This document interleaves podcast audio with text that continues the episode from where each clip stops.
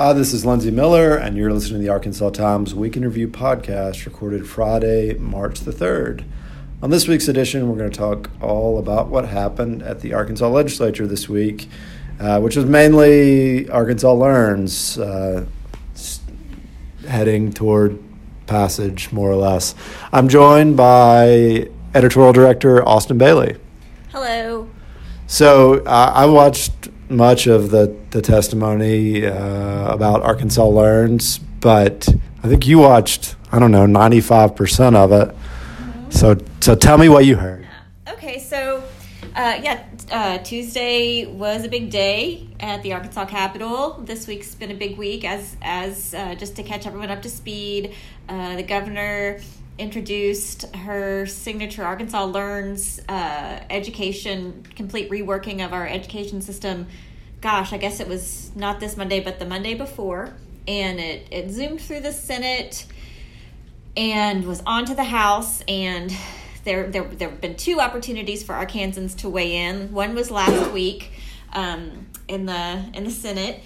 And uh, then this week was really the, the last chance. So, um, more than nine, I think it was 96 Arkansans showed up from across the state Tuesday morning. I, I got a phone call, um, I guess about a little after eight, uh, telling me, hey, the hearing starts at nine, but you, you need to hurry because seats are filling up. Um, the governor had uh, apparently had her staff kind of uh, blocking the first two aisles, had to reserve um, for their folks. So, um, just to interject, that was a bad decision because they were there all day and they looked incredibly disengaged. Mm, I mean, if you knew who those people were, sure, sure. Um, I mean, I don't think any of us were really looking our best by the end of that marathon session. Uh, yeah, so like I said, 96 people signed up. The first, the morning hour really went to um, legislators asking questions um, there was some bipartisan concern expressed about the bill, how it was rushing through. People had questions. Uh, nobody had time to get their questions answered and get back to their constituents. Um, the there was a trio of fellows. Uh, Jacob Oliva, the education secretary, answered questions along with Representative Keith Brooks, who is the sponsor in the House, and Robert Breck, who is a money guy from the Department of Finance and Administration, um, just kind of it's sold it. This is great. Kids, uh, uh, kids will do seventy five hours of community service as part of the graduation requirement. That one was pretty funny. I remember that one because Keith Brooks said, "Hey, you can rake leaves, you can answer phones in the high school office, you can volunteer with a local small business."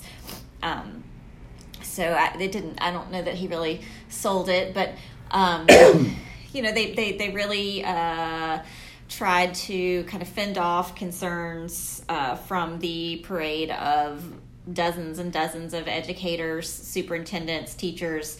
Um, who came in and, and said, you know, this could be the end of our rural schools. So it was, it was a pretty bleak day.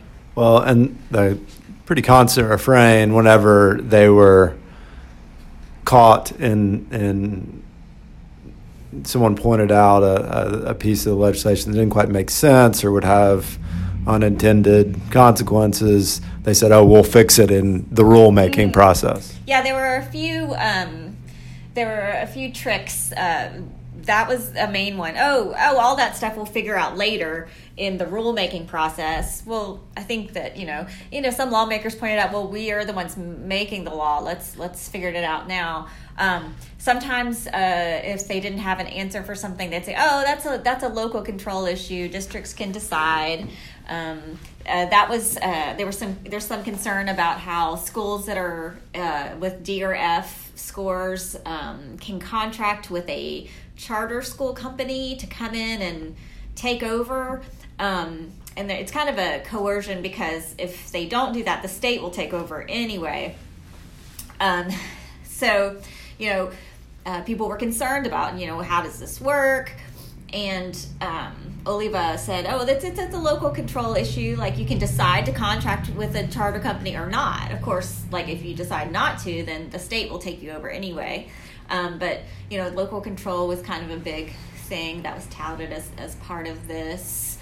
Um, so uh, overall, you know, concerns, heartfelt concerns from educators that children who need extra help, children who don't have the resources to pay the extra. Sure, they can get a voucher, but they might not have the resources to pay the extra for tuition, or they might not have a ride to the school, or just, um, you know, don't have the engaged family that to make the effort to, to, to do the school choice thing. Um, will be left behind. Um, a lot of frustration expressed that, you know, we're really kind of kicking our teachers in the face, insulting them. Um, you know not respecting their professionalism um, you know it, it really um, it, it, didn't move the needle well and you, you saw the testimony overwhelmingly teachers and administrators testifying against the bill and a handful of teachers testified for it for it most notably the uh, 2022 arkansas teacher of the year who praised the pre-k component of the bill but when uh, State Representative Denise Garner asked if she knew that there wasn't any money attached to the expansion of pre-K. Uh, the teacher of the year said that uh, you know there were a lot of words in the bill and she hadn't actually read it all. So, but there's a lot of incredibly te- uh, com- incredibly compelling testimony from public education officials, superintendents, especially you know, who've, who've been especially who've been really demonized by uh, lawmakers. Bart Hester said superintendents were his enemy at one point. Uh, someone else said that superintendents were hoarding all the money and not giving it to teachers. But just getting into the weeds of the policy, this is this is really not going to work for for many small districts, small rural districts, and there's a lot of suggestion that that's on purpose, that this is a uh, consolidation by another name effort. Uh, but the, the bill is so far reaching that the implications we can speculate about, and there's been a lot of very informed speculation, but we just we can't know. There's just there's too much going on with it. Uh, but it's it it it seems like it's to be very very bad it doesn't seem it doesn't seem great. Uh, you know, one thing that that I, I do think is pretty tough to watch, and maybe it's because I'm married to a teacher and my mom's a teacher, but um, you know, watching. Um, you know, our elected officials really go after teachers. Um, this, you know, in the last couple days, um, a couple of the governor's staff have been on social media celebrating that teachers are saying, you know what, forget it. Um, I'm looking for a different job. This is not workable. Um, and you know, uh, the you know members of the governor's staff have swooped in to say, you know, go on out of here. And it's, um, you know, it's it's it's really surprising to me. Um, but you know, uh, I guess honesty is useful. Um, but I, I think that, um, you know, insulting professional educators who take care of our kids and, and, you know, are at the front line and dealing with hunger and poverty and the things that um, our government really drops the ball on repeatedly, attacking the people that deal with it every day seems pretty cruel. Well, there's almost certainly going to be a legal challenge on this. Uh, whether it's successful, who knows? Like like much of the legislation that's that's getting passed out, there are there are some potential legal problems. So we'll we'll watch that. Well, let's move on and and talk about uh, some of the other happenings of the legislature this week. Uh, maybe the the most high profile bill that was under consideration this week was one that would would more or less criminalize being trans in Arkansas. It would uh, create a, a misdemeanor offense for a person using uh, for if a trans person used the bathroom that that matched their gender identity. So if if you were a a trans man and you use the uh, men's bathroom and there's anyone under 18 in the bathroom, you are guilty of a misdemeanor.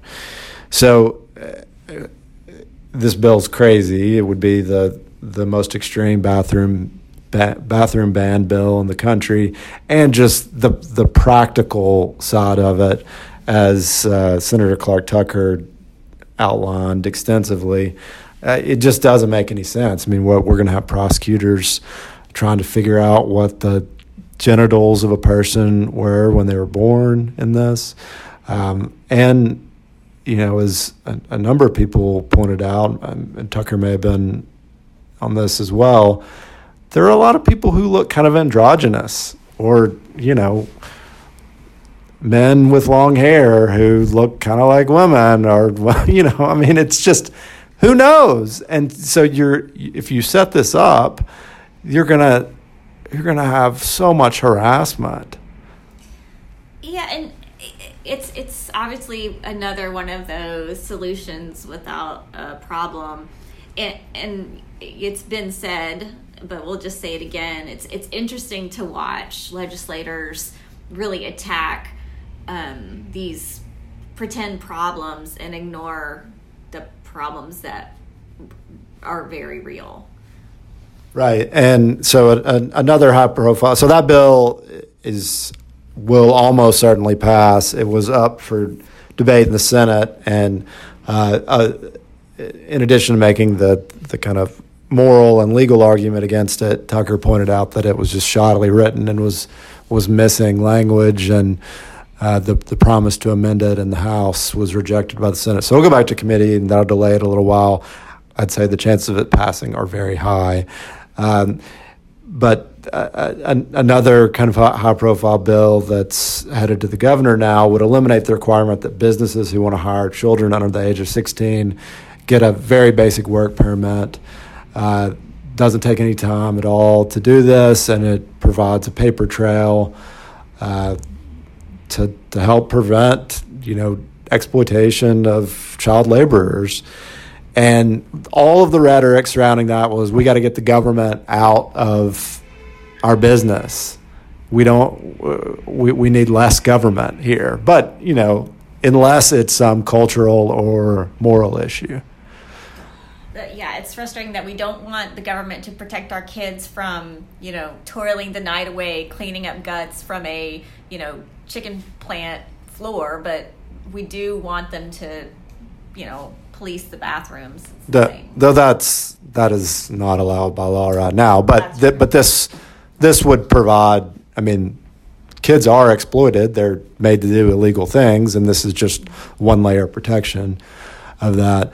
Uh, that the that debate did yield by far the best thing that's happened this legislative session, and that was Terry Rice. So in, in the debate over over this, there was endless bloviating from old white senators who talked about their experience as youth workers on the farm or in the family business. And uh, Gary Stubblefield talked about milking cows and cutting hay and how everyone who grew up around him did the same and they're now all super successful. And then said that uh, that John Adams was ambassador to Britain at age 13, just completely made up. Uh, Clint Penzo, the sponsor of it, said he had nine jobs at one time as a teenager. Uh, but the best thing was when Terry Rice, who blamed uh, kids uh, being wastrels and playing video games and vagrancy and crime on kids not working, uh, and then suggested that you know if if child existing child labor protections needed to be tweaked, then we should tweak them. But instead of saying tweak, he said, uh, "Let's twerk them." He said, "If we need to twerk it, we'll twerk it." So we we cut that uh, out, and it's on social media if you haven't seen it. And if you are, uh, if you're good at at making music or using samples, we really really need some some uh, sampled music to the the Arkansas twerk it. Arkansas.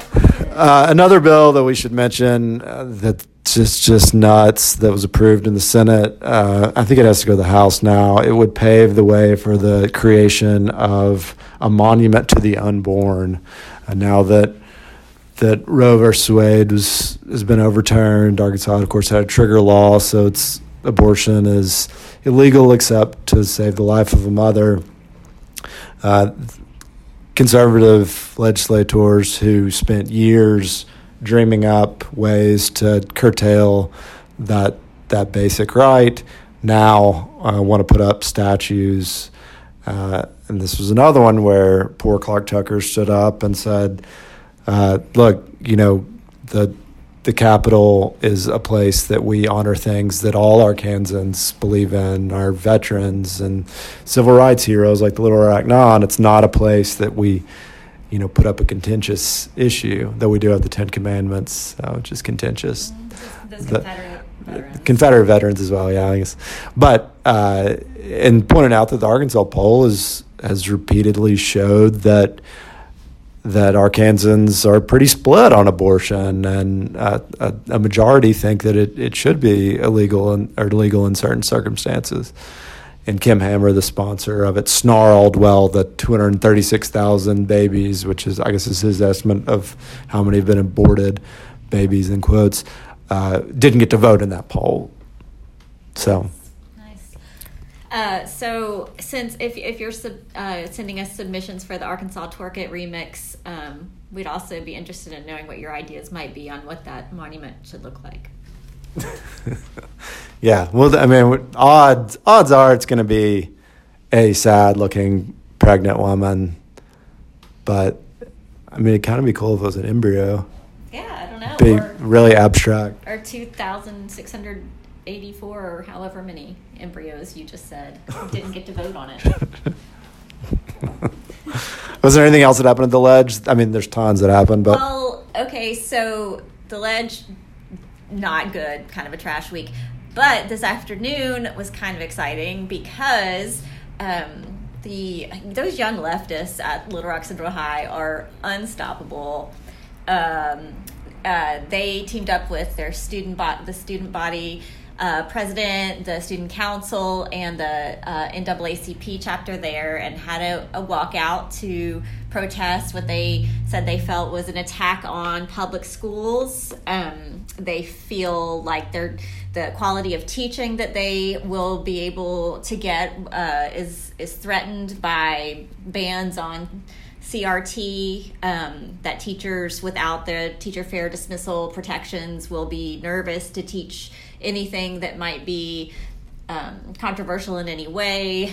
Uh, they're concerned about socioeconomic, racial segregation um, getting worse in schools. And so they had a, a, huge walkout. It was really fun. I don't want to say it was cute because I don't want to say that, but it was. It was heartening to just see, you know, just to see like thou- more than a thousand young people caring about something like this um, was was pretty was pretty great. They seem to care about the future of public education, and that's kind of a big deal. So uh, yeah, things are kind of bleak sometimes, but um, those kids are pretty great. Uh, the final news item, not legislative uh, legislature related. Sarah Sanders uh, named Kevin Crass, uh, attorney at the Friday firm and a longtime Huckabee family ally to the UA board. Uh, he replaces Cliff Gibson, the the chairman, who most recently been really critical of the proposed uh, UA acquisition of the University of Phoenix through a, a nonprofit in ways that are very confusing. So, uh, you know, Crass is, is definitely a, a Huckabee ally, though he's been kind of more more reasonable than uh, Mike Huckabee or Sarah Sanders. Don't don't know what he thinks or what Sanders thinks about this proposed Phoenix deal, but it will be interesting to watch. All right, let's move on to endorsements. What do you got this week? So the gray, uh, the overcast days and the rain um, just had a, a, vibe to me that reminded me of a novel called The Historian that I feel like everyone should have read because it was so great and no one really read. It's like if, if Dan Brown, it's like a mix between Dan Brown and like historical fiction, and then the, there's definitely vampires and it sounds campy, but it's not at all. It's wonderful. And this weather made me think of a scene in the novel where uh, they're riding on a train and they have a loaf of French bread and dark chocolate, and they make like these sandwiches. And um, it, I guess I kind of want to be on a train eating dark chocolate sandwiches. But highly recommend the historian, historian Elizabeth Kostova or Kostova. It's great. Read it. Uh, I'm very excited today because all of the seminal hip hop group De La Soul's albums are now available on streaming services. They uh, were pretty big in the late 80s and early 90s and weren't picked up by all the streaming services when those became really popular. Like, I mean, pretty much all music is available on streaming services.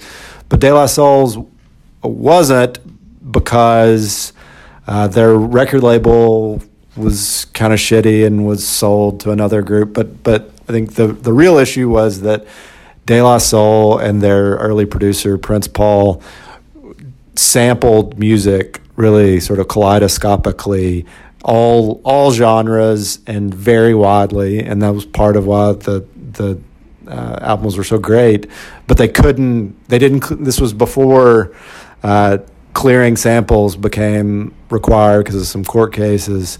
So they didn't clear the samples. So to do that in the streaming era was super time consuming and I think somewhat expensive. So it took them a really, really long time, but it's finally out there. And if you somehow missed De La Soul in the 80s or 90s, check it out.